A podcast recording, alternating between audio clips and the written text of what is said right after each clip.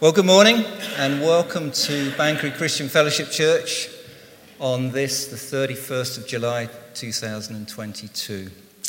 My name's Adrian and it's my privilege to be one of the elders here, so I welcome you. Um, and if you're a regular here, that's lovely to see you.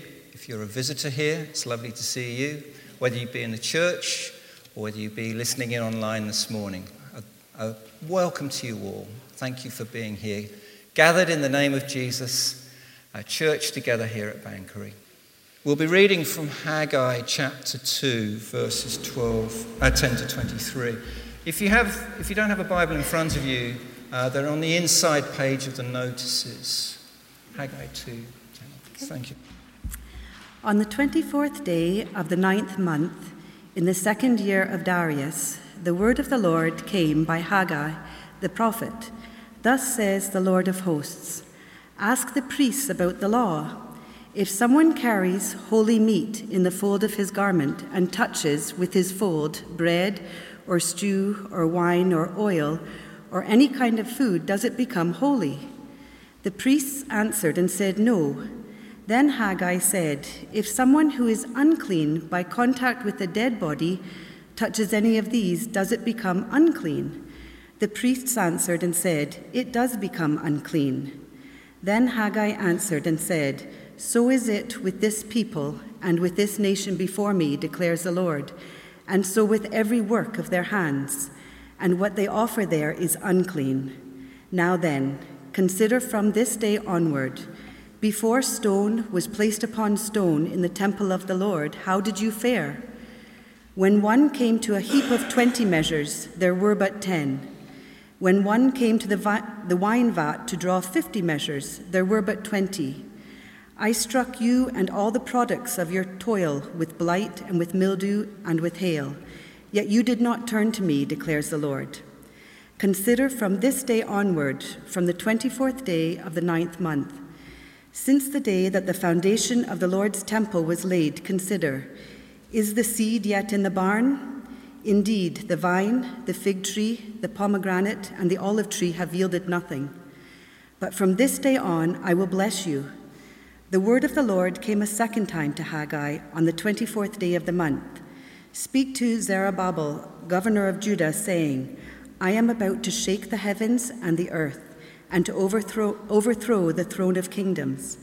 I am about to destroy the strength of the kingdoms of the nations, and overthrow the chariots and their riders.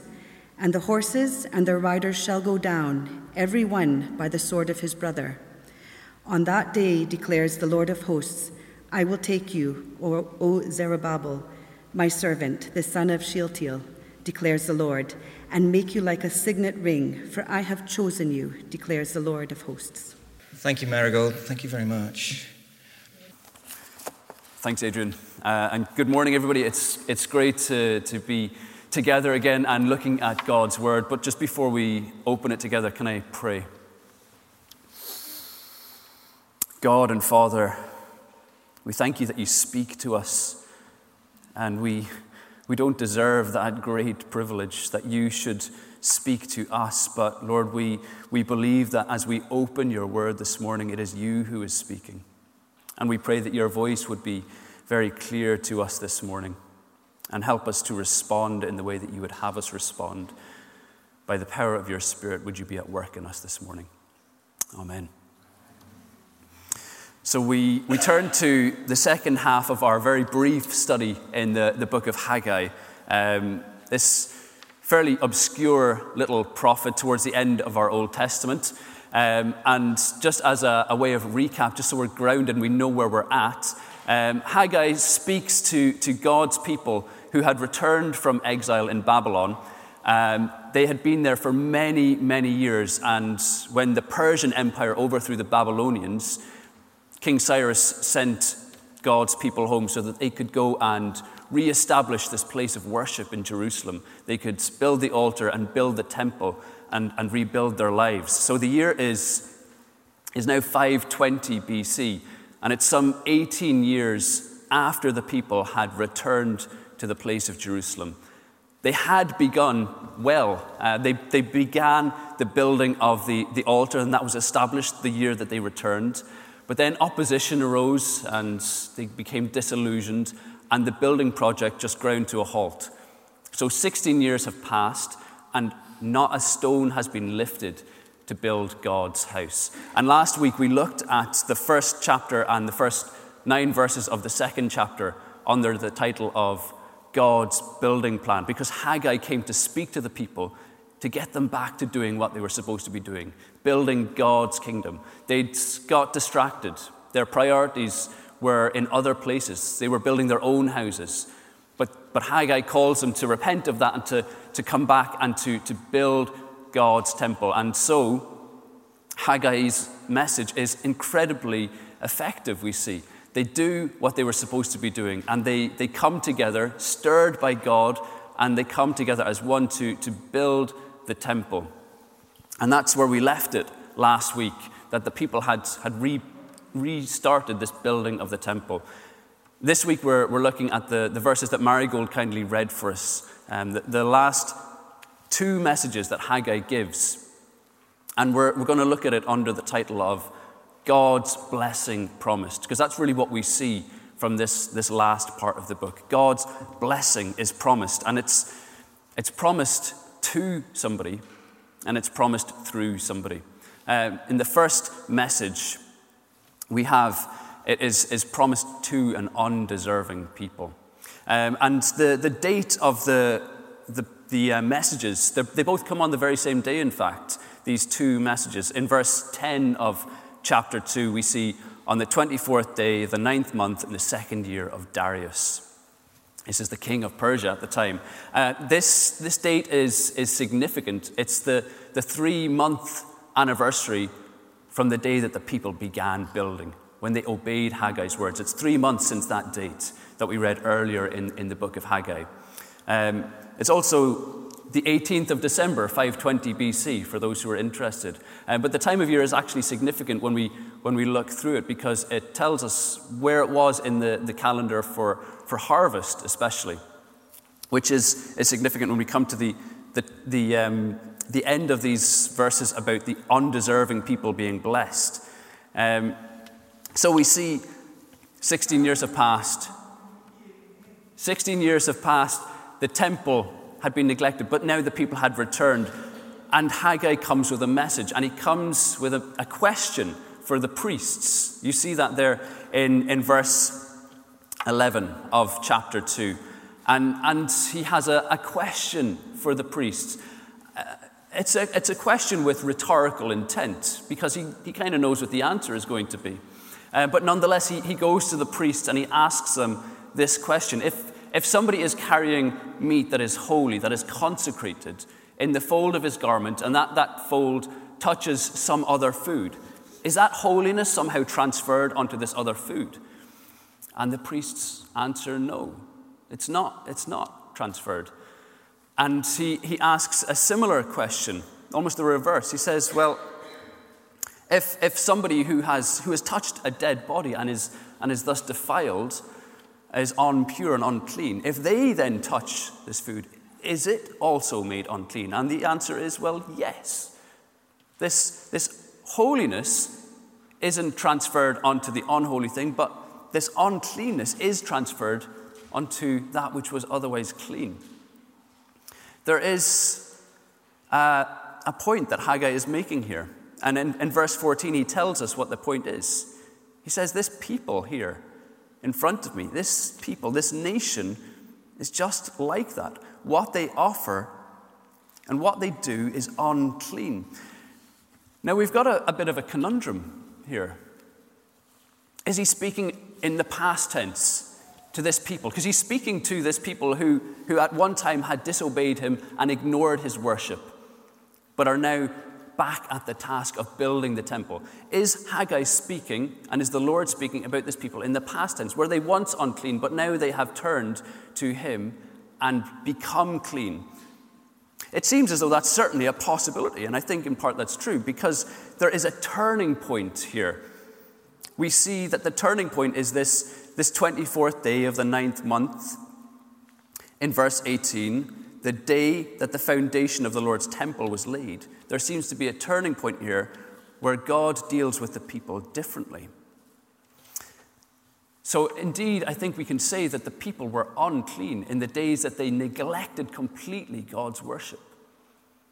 And then they come and they build, and they, in their building of the temple, they demonstrate something. They demonstrate a repentance. And I think we we we can say with relative certainty that the people display a true repentance here, that they, in building God's temple, are not just doing external things. What they are doing here reflects their very heart of love and worship for God. They have been corrected. And, and I say that with, with more confidence because Haggai isn't the only prophet who speaks at this time to the people. If you were to flick over a page in your Bible, you'd come to Zechariah. And the opening verses of Zechariah, he comes with a message. And his message date is also quite precisely dated to just a matter of weeks before this one we're talking about right now in Haggai. And he says that if the people return to the Lord, he will return to them. And we read down in that opening chapter, and it appears that the people do indeed respond in repentance and belief, unlike their forefathers who had neglected God's warnings before. But we have this question here. They were unclean, and their offerings towards him is unclean. How can an unclean people come to God? There is a problem that is presented to us here. How can an unclean people offer something that is clean? And and the answer, I think, in the negative, is that we are not made clean merely by association. We cannot just come close to the things of God, to the, the temple rebuilding even. There may well have been people who were involved in the task of working on the rebuilding of the temple, in God's work, but had not truly repented in their hearts, and merely being associated with people who were repentant is not enough. Merely being involved in the activities of a church is not enough to make us clean. Merely being associated with the things of, of Christianity and of, of religion is not enough to make us clean. We cannot wash ourselves clean by mere external works. And, and we, we see that the heart, the heart is really what is aimed at here. The heart is the thing that God comes to change. It is from our heart that, that evil comes, and it is our heart that needs to be changed so that we can act in a way that is pleasing to God. God is not pleased with mere external religion, with, with duty without relationship. You see, the people, they had built the altar, and they were offering sacrifices at an altar within a stone's throw of a ruined temple. They came to God, it seems, in a way that, that recognized they, they needed to appease God in some way for their own sin, but they didn't worship God with their hearts. They had an altar with no temple. And so this people, they didn't love God in the way that they ought to love God. The, the, the altar without the temple, it's, it's akin to, to having religion without relationship. There is this duty and this coming to God, but there is no love of God. And, and how often does that characterize us? That we, we, we come to God merely to, to get forgiveness, but we, we do not love him as we ought. There's a there's a quote that's attributed to um, an old German poet, Heinrich Heine, in the in the seventeen hundreds, and and I don't know if this is apocryphal or if it's true or not, but he was asked apparently on his deathbed by a priest, "Will God forgive you of your sins?" And he responded flippantly, "Of course he will. It's his job to do it." And and isn't that how we we think of God sometimes? It's just his job to forgive sins. That's how we relate to him. It's a transactional thing. But God doesn't want transaction. He wants relationship. And so we see this people who are unclean. We see how they fared in the days that they neglected God. We see from verse fifteen to verse seventeen that this people were, were unsatisfied when they were unrepentant. Um, they, they, they worked hard to satisfy themselves in, in material ways. But it says, you know, when you came to, to gather in what you thought you would get, it just didn't satisfy. You didn't get what you expected. Um, when you came to a heap of, of twenty measures, there were but ten. You came to a wine vat to draw fifty measures, there were but twenty. It didn't satisfy. And, and that dissatisfaction was actually there to serve a purpose. It was there so that they would turn away from these things that didn't satisfy and turn to someone who would. But the, the, the pronouncement is made in verse seventeen, yet you did not turn to me. This was what their, their forefathers had done. They hadn't turned to God. But now there seems to be a turning point. There seems to be a turning point for this people when they're told to consider from this day onward, the day that the foundation of the Lord's temple is laid, consider. And, and he then says, is the seed yet in the barn? And here is where it helps to know what time of year it is. Um, the time of year would have been the harvest. The, the late summer harvest had happened for the, the vine, the fig, and the pomegranate, and the olive. These harvests would have come in, but we read that they yielded nothing. They yielded nothing. And the question, is the seed yet in the barn, likely refers to the fact that they would have just sown this seed in the ground. That would have happened in, in early December, probably. It's now the eighteenth of December. Is the seed yet in the barn? Well, the answer is no, it's in the ground, and we're waiting for it to come to harvest. That will be months down the road. You've experienced years upon years of terrible harvests, but the seed is in the ground. You have repented, you have trusted in me. And he says, but from this day on, I will bless you, indicating that they are to expect an abundant harvest. And now what these people were promised in physical terms, as is so often the case with what we read in the Old Testament, we translate that to spiritual, eternal terms. You know, they would have enjoyed this, this great feast as an indication of God's blessing. And it says, interestingly, but from this day on, I will bless you.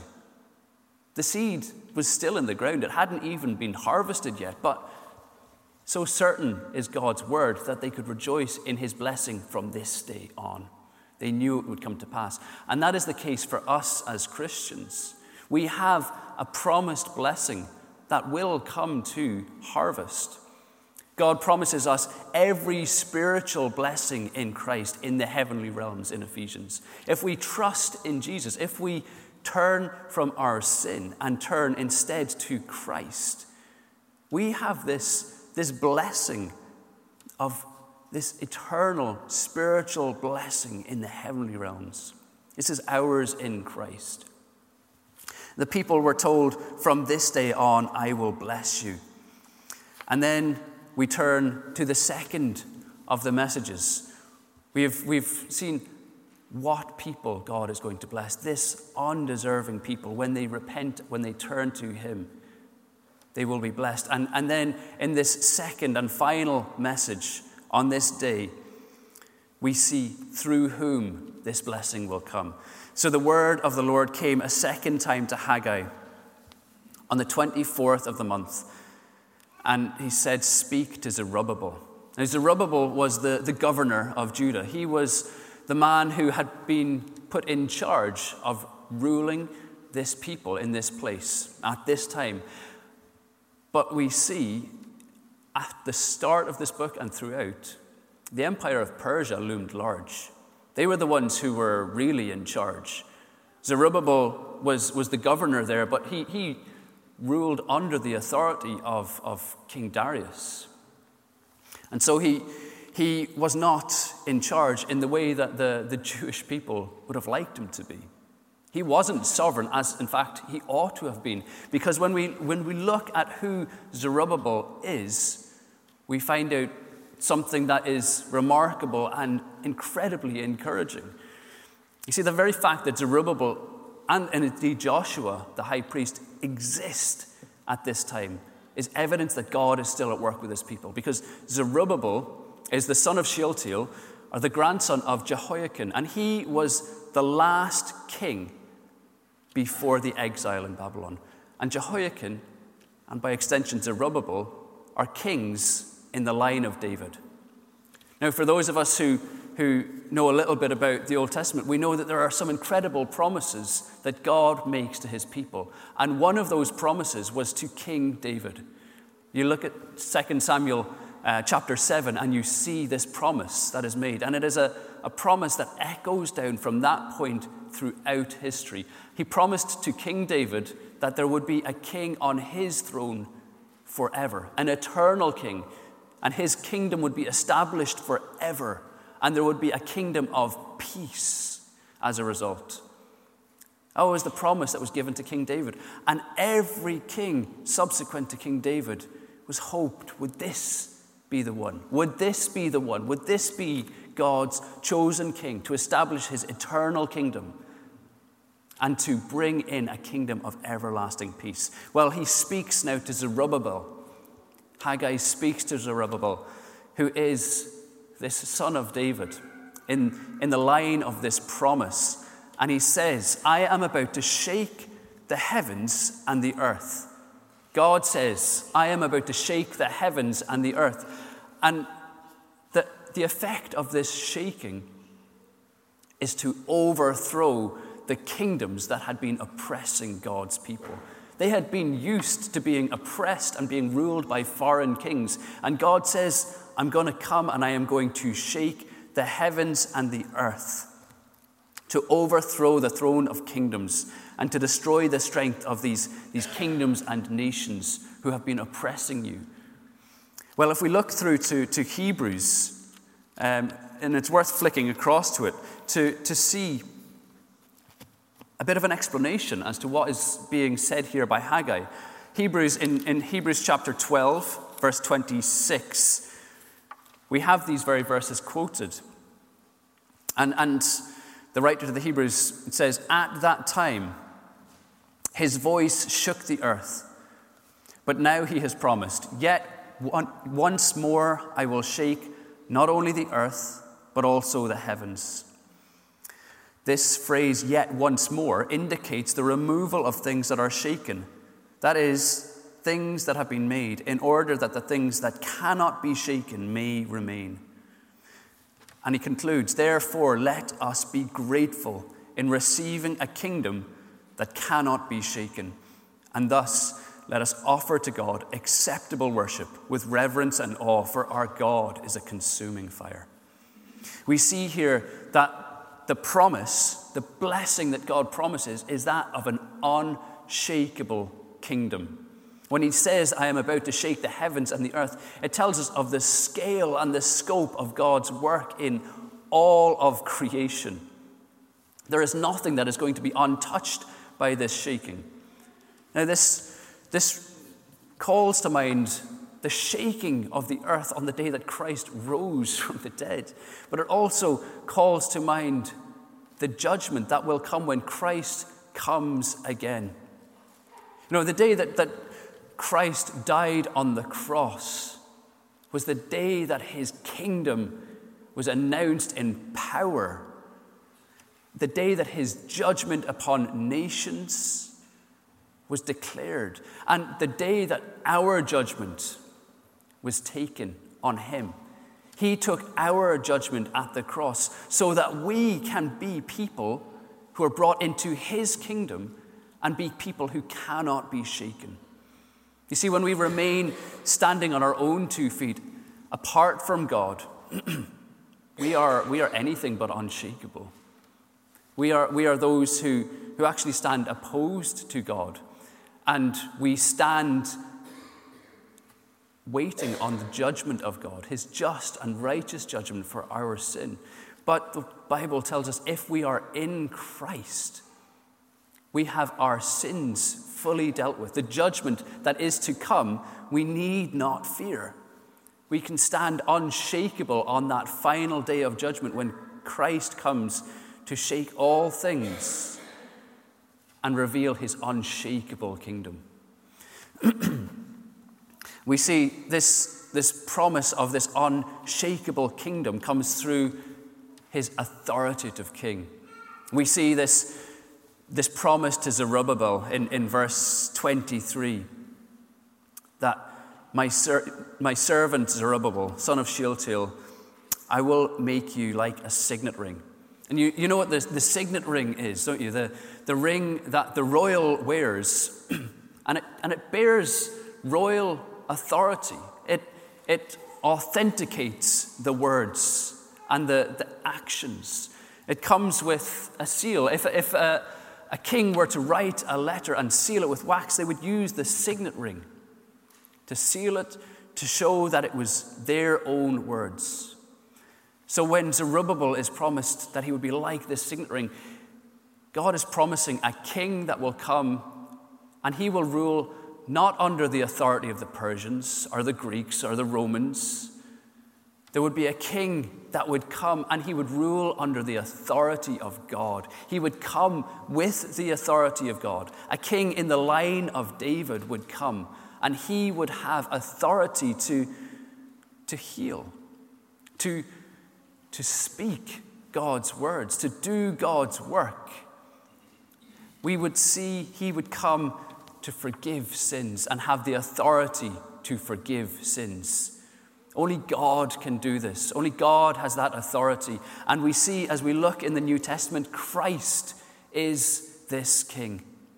Christ is the king who comes to build an unshakable kingdom. He died and he rose and he is coming again to establish it forever.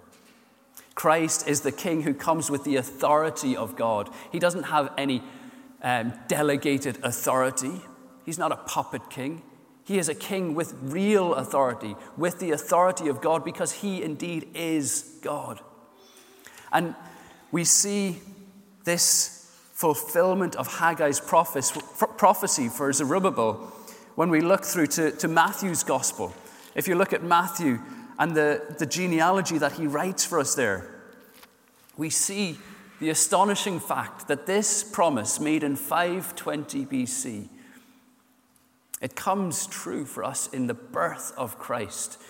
If you read in Matthew chapter one, and, and kind of cutting in in the middle of this genealogy in verse twelve, it says, after the, deport- the deportation to Babylon, Jehoiakim was the father of Shealtiel, and Shealtiel the father of Zerubbabel, and Zerubbabel the father of Abiud.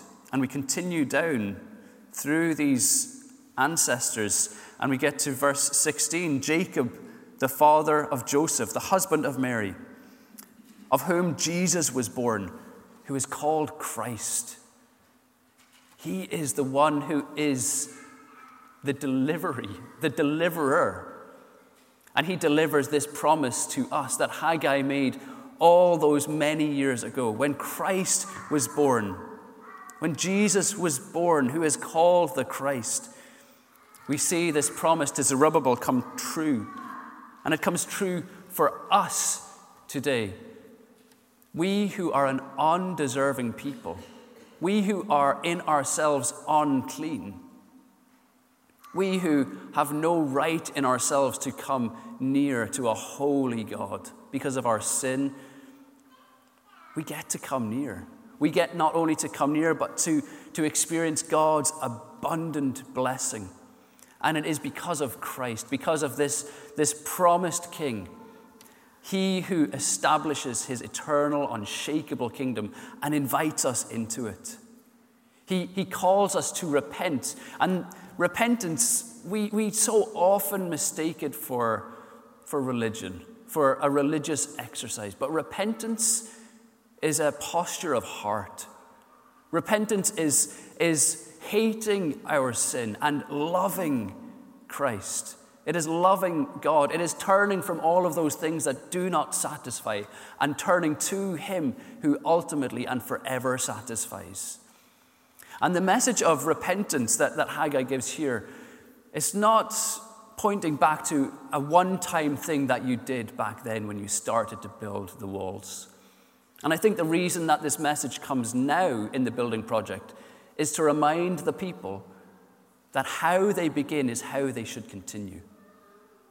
They began with repentance, and they need to continue with repentance because, you know, we so often fall into our old ways, looking back to the things that do not satisfy, forgetting him who does.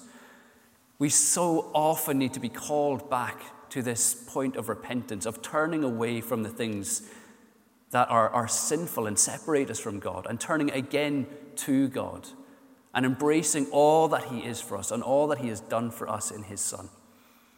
And and we need to remember that as Christians, it, it is a, a lifestyle, repentance. Martin Luther, in his, his ninety-five Theses, in fact, the very first one, he said that for a believer, the life of a believer should be one of repentance. It's not a, a one-time decision. It's a daily posture. It's a daily walk. And so Haggai comes to the people who had begun to repent. They had begun to rebuild. And he says, how you began, you must continue. And that's a message for us today. You know, I don't know where you are this morning in your walk with Christ. I don't know if you know him at all. I don't know if you recognize that only he can satisfy. But, but I pray that this morning you would, you would do what Haggai so often tells his people to do and consider, consider your ways. Think about how you're living and what satisfies. And think about who God is. Think about the fact that he is the one who made you and deserves all worship, and yet we so easily worship ourselves. There is an invitation for us to repent, to come back to God, and to, to ask for forgiveness.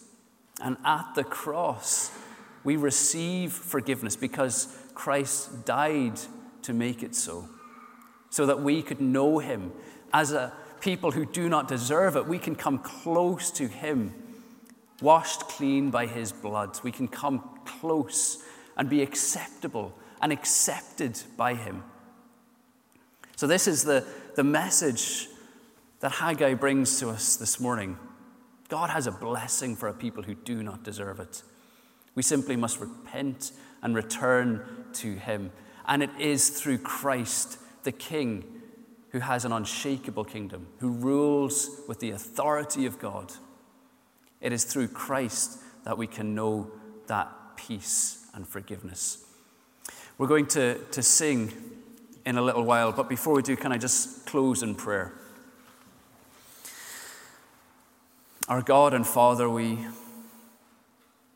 We come to you this morning, and and we know that in, in our own right, we have no right to stand before you, to come close to you, to, to appeal to you for blessing. But we do because you have promised us blessing, not because we deserve it, but because you, in your grace and your mercy, you lavish your blessing upon us.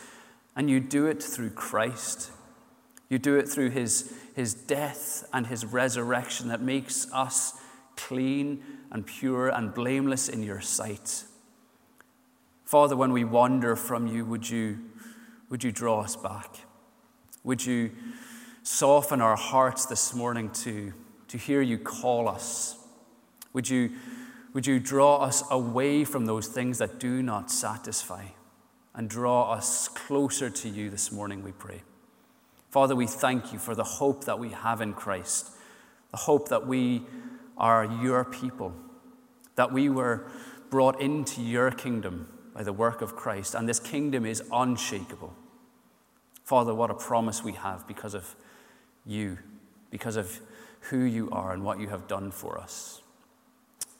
Would you accept now of our thanks and our praise as we As we close this time together? We pray this in your holy and precious name.